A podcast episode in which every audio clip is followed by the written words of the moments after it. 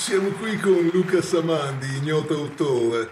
Cominciamo subito dal tema caldo della serata. Del copyright cosa ne pensi? Perché non copi free? Senza diritti d'autore l'arte non sarebbe più vicina al pubblico.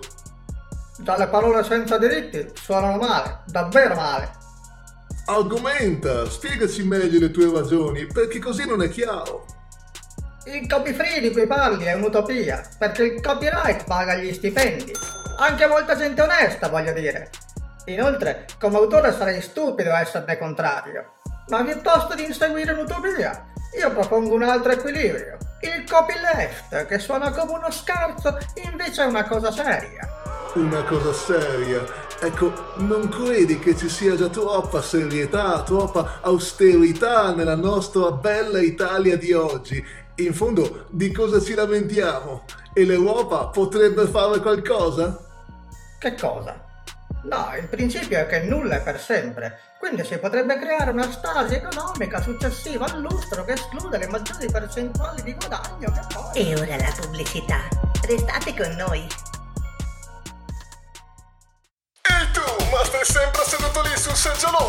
Scemo! Scatta e vai a Mondo de Mesa, dove scontiamo i prezzi alzati alle stelle! I prodotti dello stivale stanno tutti stipati in stalla! I nostri scalpitano, sussultano e tu su, sei ancora lì? Sollevati, non stare in stallo!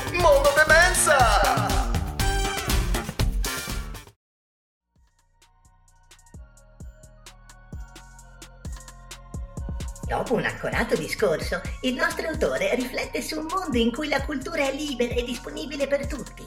Il padrone di casa resta muto, il pubblico pure. Hanno dimenticato di alzare il cartello che li fa applaudire e finisce tutto a schifo.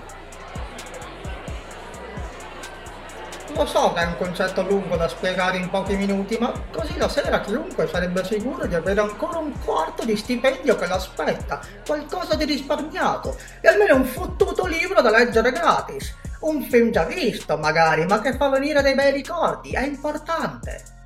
Il giornalista è dubbioso, poi però si ricorda di essere in onda. Ecco, Lucas, però non dire parolacce. Quale ho detto?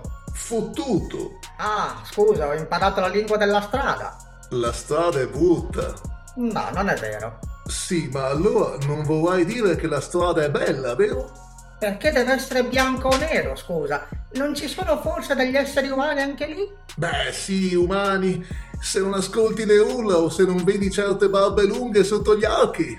Il giornalista ha fatto la battuta. Il pubblico ride col cartello.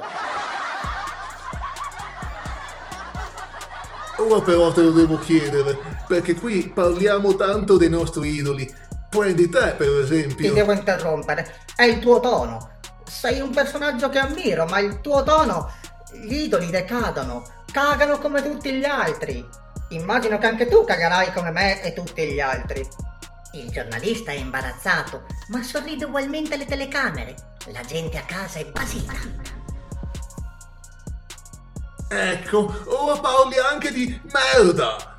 È inumano, siamo in diretta! Certo, la merda è umana.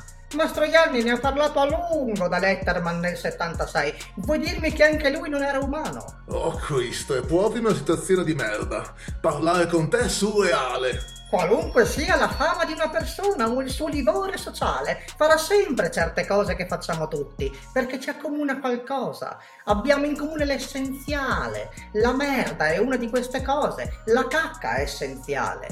Ah sì? Non credi che faccia schifo? No, di certo. Ricordo che ho pianto quando... No, scusa, non te ne posso parlare, mi emoziona. Prova, vai avanti. C'entra forse i vate d'annunzio? Il giornalista fiuta la notizia ed esorta l'autore a spiegarsi. Dopo un po' di insistenza, lui parla ancora. È che si tratta di un bel gesto. Non è normale parlarne in pubblico di questi tempi. Non fa notizie in realtà. E non vorrei proprio sbatterle in faccia a tutti come uno stronzo. La strisciata poi sarebbe uno schifo. Preferisco farlo a telecamere spente, così non sembrerà di leccare culli sporchi. In fondo, anche la merda dei buoni puzza. Neanche un'anticipazione allora? No, non posso. Signore e signori, diritto d'autore, Mastroianni e tanta merda! È tutto per stanotte, grazie per averci seguito.